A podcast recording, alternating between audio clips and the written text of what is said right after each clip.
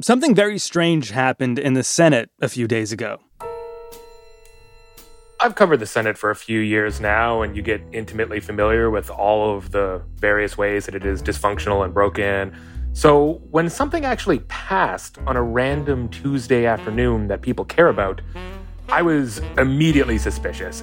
Paul McLeod is a reporter with BuzzFeed News. And so I started looking into it and found exactly what I expected, which is that something kind of had gone wrong, and that in fact, many senators that I talked to last week had no idea that this was about to happen until it was already done. In case you didn't hear, the United States Senate unanimously decided to make daylight saving time permanent. How that happened and whether or not it's a terrible idea, ahead on Today Explained.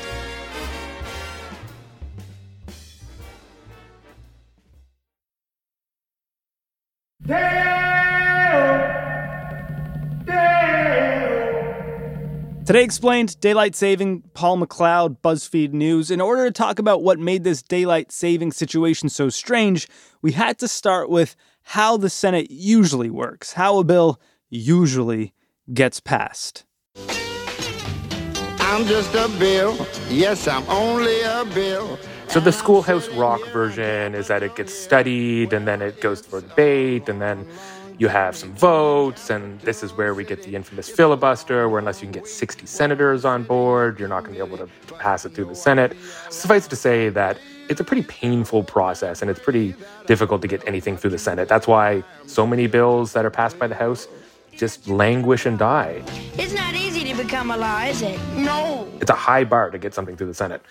But there is this sort of side route, this workaround, where in Senate rules, you can essentially do anything as long as every senator agrees unanimously that it's fine. So, what people will often do is they'll go to the floor of the Senate and say, I would like unanimous consent to pass this bill that's very important for me. Unanimous consent. Unanimous consent is kind of a loophole.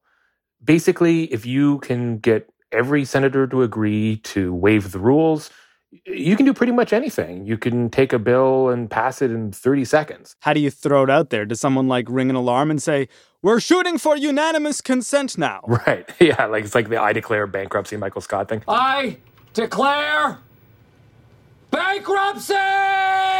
That actually is sort of how it works. So the key is that there's a negative onus. You don't need all 100 senators to say, Yes, I agree you ask if anyone disagrees. Mm. And all it takes is one person to say, I disagree. So what you do is you reach out to the 99 other senators, your office does, and you let them know what you're going to try to ask consent for. You let them know when it's going to happen. And every one of them has the opportunity to say, yeah, sure, go for it, or no, I object. And this is what's called a hotline. A hotline? Hotline, yeah. Senators are always trying to advance their own issues. And this is how every other senator has a chance to say yes or no.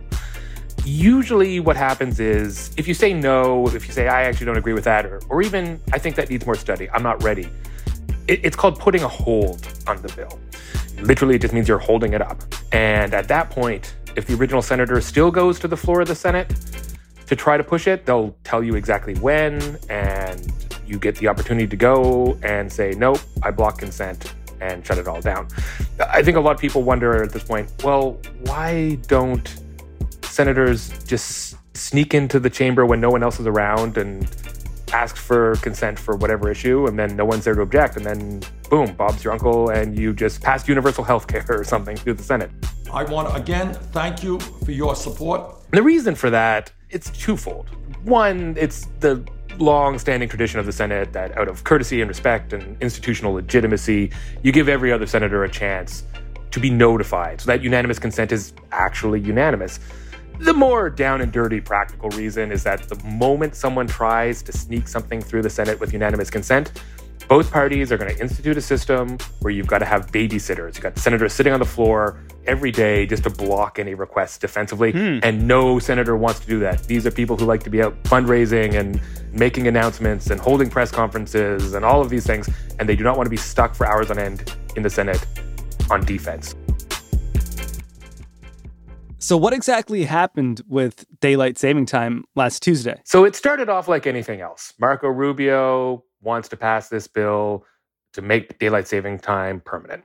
Switching in and out of daylight savings time is outdated, and it's only a source of annoyance and confusion. Frankly, it's just dumb, and there's just no other way to say it. He runs a hotline. Sure enough, he gets a hold on his bill. This guy, Roger Wicker, who's a senator representing Mississippi, says, I don't agree with that. Uh, and actually, Wicker couldn't get there. His flight was delayed. So Rubio, per this grand agreement they all adhere to, moves it to Tuesday so that Wicker can be there. He can block unanimous consent. Except that when Rubio hit the floor of the Senate and asks Madam President, I ask unanimous consent that the Rubio substitute amendment at the desk be considered and agreed to, the bill as amended be considered read a third time and passed, and that the motions to reconsider be considered made and laid upon the table. Is there objection? No one said anything. Without objection, so ordered. Wicker didn't object to it. Hmm.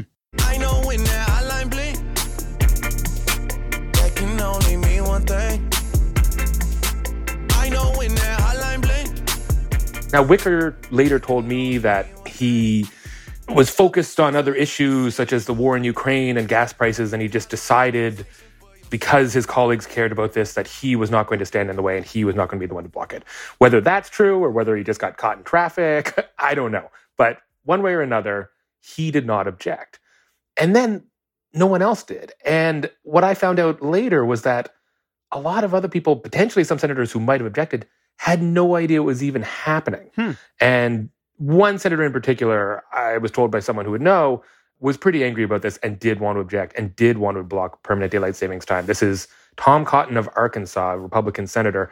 He apparently is opposed, but his staff, I am told, didn't tell him about it. So he didn't know it was happening until it was too late. Wait, wait, his staff didn't tell him because they wanted it to pass? Well, probably not. Cotton and his staff wouldn't talk to me, but I talked to other senators who were also not told by their staff. And what they said is that it wasn't malicious or sneaky. It's just that they have a lot of issues crossing their desk every day, and staff have to make judgment calls. I talked to the Senator Chris Coons of Delaware, who said, my staff didn't tell me because they made the assumption that I don't care about daylight savings time. Huh. And he says, and in fairness, I don't know if I do. I don't know if I have a position on it. So you're saying that we shouldn't take unanimous consent on making daylight saving permanent as a sign that there is unanimity in the United States Senate. We should take it as no one cared enough to object. That's exactly right. And in fact, it's definitely not unanimous. I'm, I'm pretty sure there are some senators who oppose it and would have blocked it if they had thought about it. Like no one's trying to call it back. No, no, well, you can't. I mean, there's nothing you can do. It's passed the Senate. So now the way you would block it is you would, you, if you're a senator, is you call up your friends in the House of Representatives and you say, look, I messed up. You guys need to try to stop this. But it's a lot harder to stop something from passing the House than it is the Senate. Things pass the House all the time. I don't know whether they're going to pass permanent daylight savings time. There was a hearing in the House on it, and it didn't have the normal stark Republican versus Democrat partisan divide. A lot of people seemed genuinely curious. There was sort of a willingness amongst both parties broadly, I think, to, to at least hear it out. The changing of our clocks has impacts on our health and our economy, which begs the question do we still need to spring forward or fall back in the first place? And it's a question that many of us ask every time we have to do it. Of course, at some point in this Schoolhouse Rock, the thing goes to the president. Has he weighed in on this in the intervening week? The White House has essentially said, "Look, look we don't know. We don't. We don't even know what our position on, on this is yet. Uh, Wow. no one expected this. This doesn't happen. Amazing. You said this story was stupid. It's not that stupid. It's interesting. It, no, it's very interesting because I think people don't realize how the Senate actually works. So, getting back to that schoolhouse rock idea, I'm just a bill, it's kind of antiquated, to be honest. bill, and I'm sitting on Really, how a bill becomes a law is more likely that you will have all of the key party leaders meeting behind closed doors, negotiating, let's say, a big spending package. And you have them and the White House going back and forth, ironing out all the details. And then at the last minute, they use unanimous consent to change all the rules. And they'll take this deal they agreed to and they'll literally copy and paste it onto, let's say, some bill that originally renamed a post office, something like that. They put in the text and then they pass it, and that's how a bill becomes law. And so they use unanimous consent a lot as part of the machinery of the Senate. And this is why, if you ever see, let's say, a story about, you know, Senator Rand Paul is threatening to shut down the government or, or hold up some sort of big piece of legislation. The reason that one senator can hold up a piece of legislation that is theoretically going to be decided by a majority is that unanimous consent is woven into how the Senate works. And all it takes is one person to block unanimous consent and the procedure grinds to a halt. So we've actually created this institution that is very vulnerable to vandalism. And that's why it's so vulnerable to big, important pieces of legislation being held up. And that's why we have things like government shutdowns that last five days. They couldn't get unanimous consent. Do you think unanimous consent being used for something this significant that it sounds like so many senators just straight up missed was even happening might change the way the Senate uses unanimous consent? Well, I think it's probably the opposite. I think that the success of this daylight saving time bill is going to go down as a historical outlier. I can only imagine that a lot of Senate offices right now are having the conversation of, you know what, we need to talk about these things more. We need to make sure our boss knows every single one. We need to make sure that something else doesn't slip by as this one does. Because, you know, senators want to be able to throw their weight around. They want to be able to exert their influence. And getting up and blocking unanimous consent is one of the tools they have to do that. So I don't know how replicable this strategy is. I think Rubio kind of just got really lucky.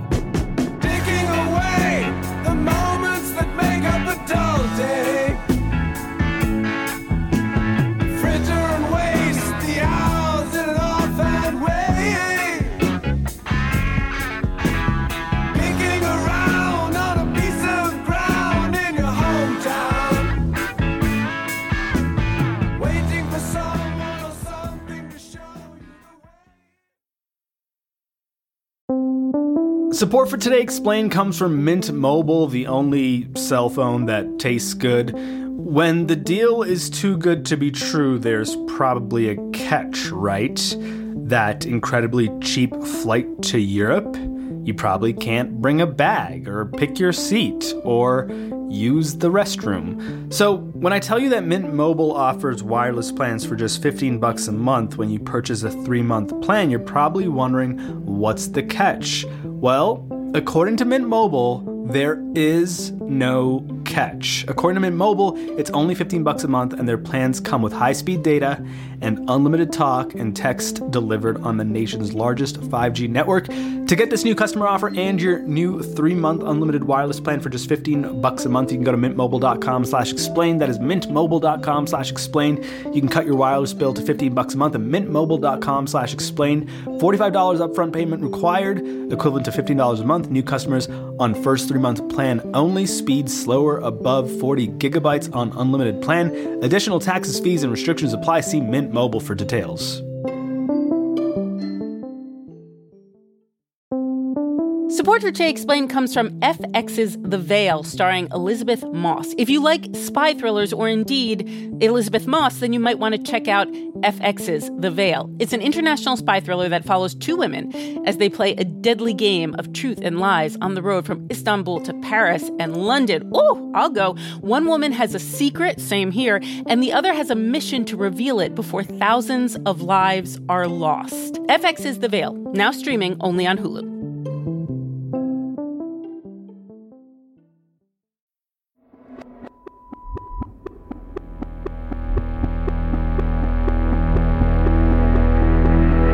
All right, we're back. It's Today Light Saving Explained, and it's now time to talk through the merits of the Senate's nicely named Sunshine Protection Act, the move to make daylight saving permanent.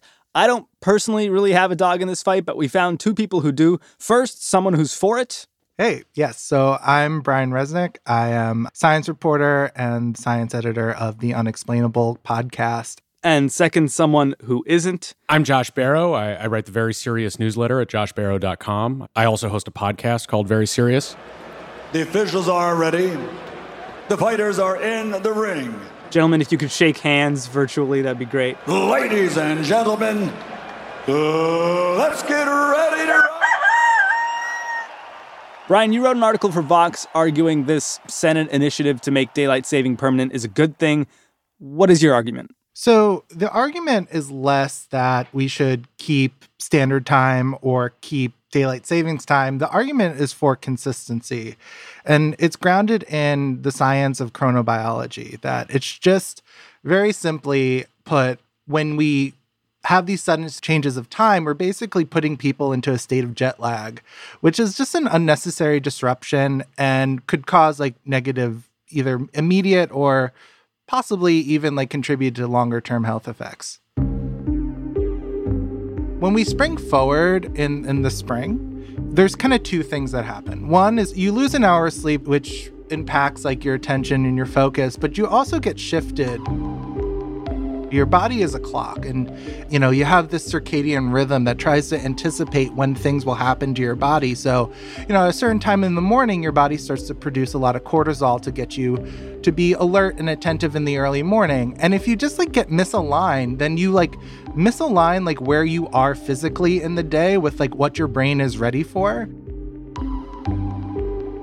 there are some consequences of that. Like one, like just just general uh, jet lag is bad for you. Um, this form of jet lag they call social jet lag because you're not actually traveling, but it's happening.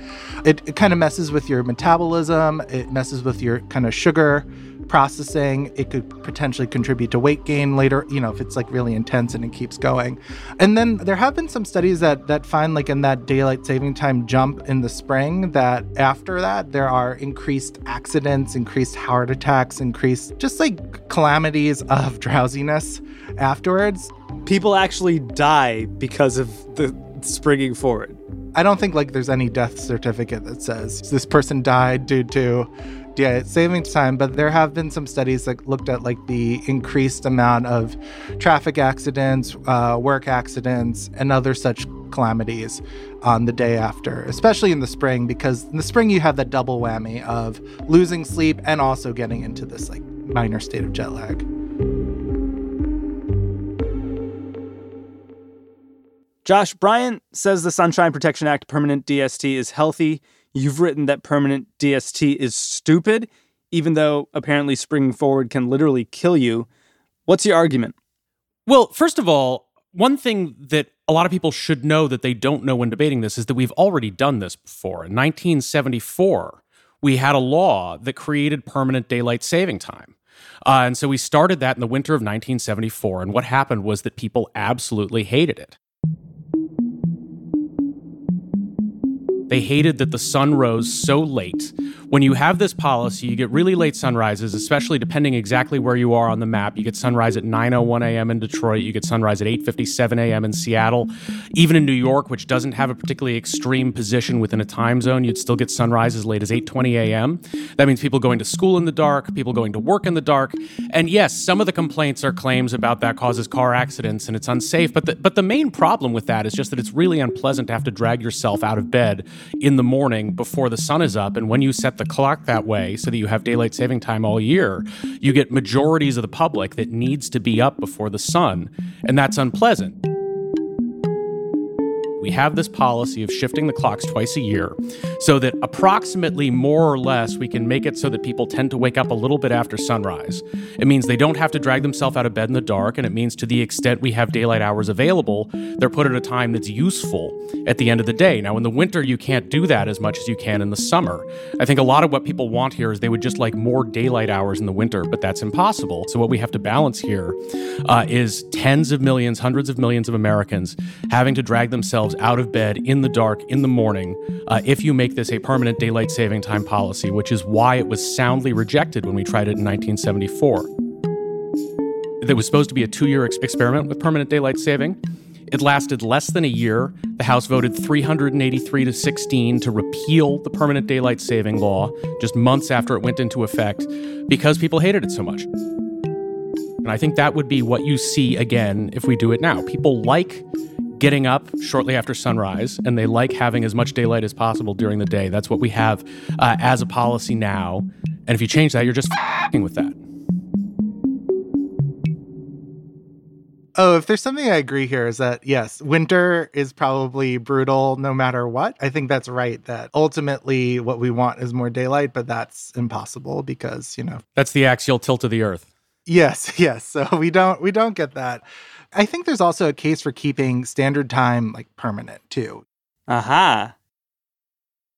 So, for people who haven't considered this, Brian, what would making standard time permanent look like? Yeah, so standard time would be the time we have in the winter currently. So that would address some of the problem of keeping daylight savings time extended all year round. Like if you if you don't like those kind of very late in the morning sunrises. Like I, I feel like I'm kind of agnostic on the keep daylight savings time or keep standard time. Just keep time consistent seems like a good idea.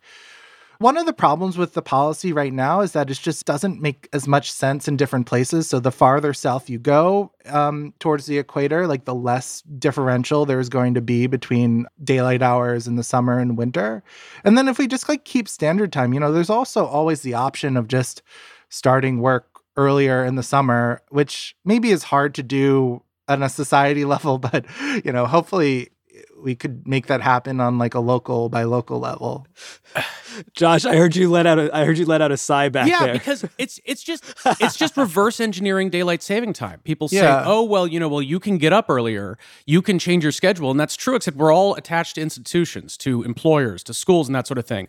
And so, how annoying would it be if your workplace moves its calendar by half an hour? Three weeks before your kid's school moves it by an hour. Now, maybe you'd want a coordinating public policy so everyone makes those moves at once, but that's what daylight saving time is. By moving the clock, we agree that everybody's going to move their schedule for the summer. When people say that, I think it's just an admission that daylight saving time really is good because uh, uh, on a seasonal basis when you have it in the summer. Because if you had permanent standard time, I mean, to your point, yes, you wouldn't have those super late sunrises in the winter, but what you would have is sunrise at 4:24 a.m. in New York in June, which is too early to be useful. People are not up that early. I have a, I have a question though. The one thing that does not seem to be on the table here. Why don't we just spring forward on the Friday to the Saturday instead of the Saturday to the Sunday so that we're a little more adjusted by the time that Monday comes around? Would that make people more amenable to this change every spring? I mean, people have this quasi joking thing where they say well, spring forward should happen at 4 p.m. on a Friday. Yeah. The the time is set up originally, I think, to like screw with actual ongoing schedules as little as possible. Yeah. You know, if it was in the middle of the day, people would have a business meeting and like when you fall back, is it like is it the first two o'clock or the second two o'clock, that sort of thing. So doing it in the middle of the night is mostly a logistical thing. I guess very early on Saturday instead of very early on Sunday. I don't see what the problem with that would be. Um, but it sort of has to be at a time when most people are asleep. I- wonder if there's like working towards like an idea of reconciliation here. You know, there are some states that don't, you know, participate in this system, like Arizona and I believe Hawaii. If the idea is that the reality of like sunrise and time is different at different latitudes, like does it make more sense for, you know, a very northern state to keep some form of daylight saving time switches and, you know, more southern states to, you know, I think in Florida, where this bill came from, it probably makes less sense for there to be these, you know, sudden changes in time because, you know, the daylight hours don't like swing as much as they do in, you know, Minnesota. Yeah, I mean, that's why Hawaii doesn't observe daylight saving time. It's so much farther south than other states. I would not have a problem with letting Florida uh, opt out of daylight saving time. And I think that would be a fine outcome for Florida, except that then for much of the year, Florida would not be in the same time zone as New York and Washington, D.C., uh, and Atlanta and other various major Eastern markets. That's part of why we have the system we have now. But if Florida wanted to opt out of it, I would not have a problem with that. I think you guys have given us a lot to think about. I would say I am convinced of a couple of things from this conversation. One, we should do it on Friday night. You're convinced of your own proposal. That's great. Yes. Yeah. and that we should let Florida do whatever it wants to do, as we so often do in life. Doesn't Florida just do that anyway, generally? Where do you stand on daylight saving time? Did you even know it's daylight saving time and not savings? Let us know. Today explained at Vox.com.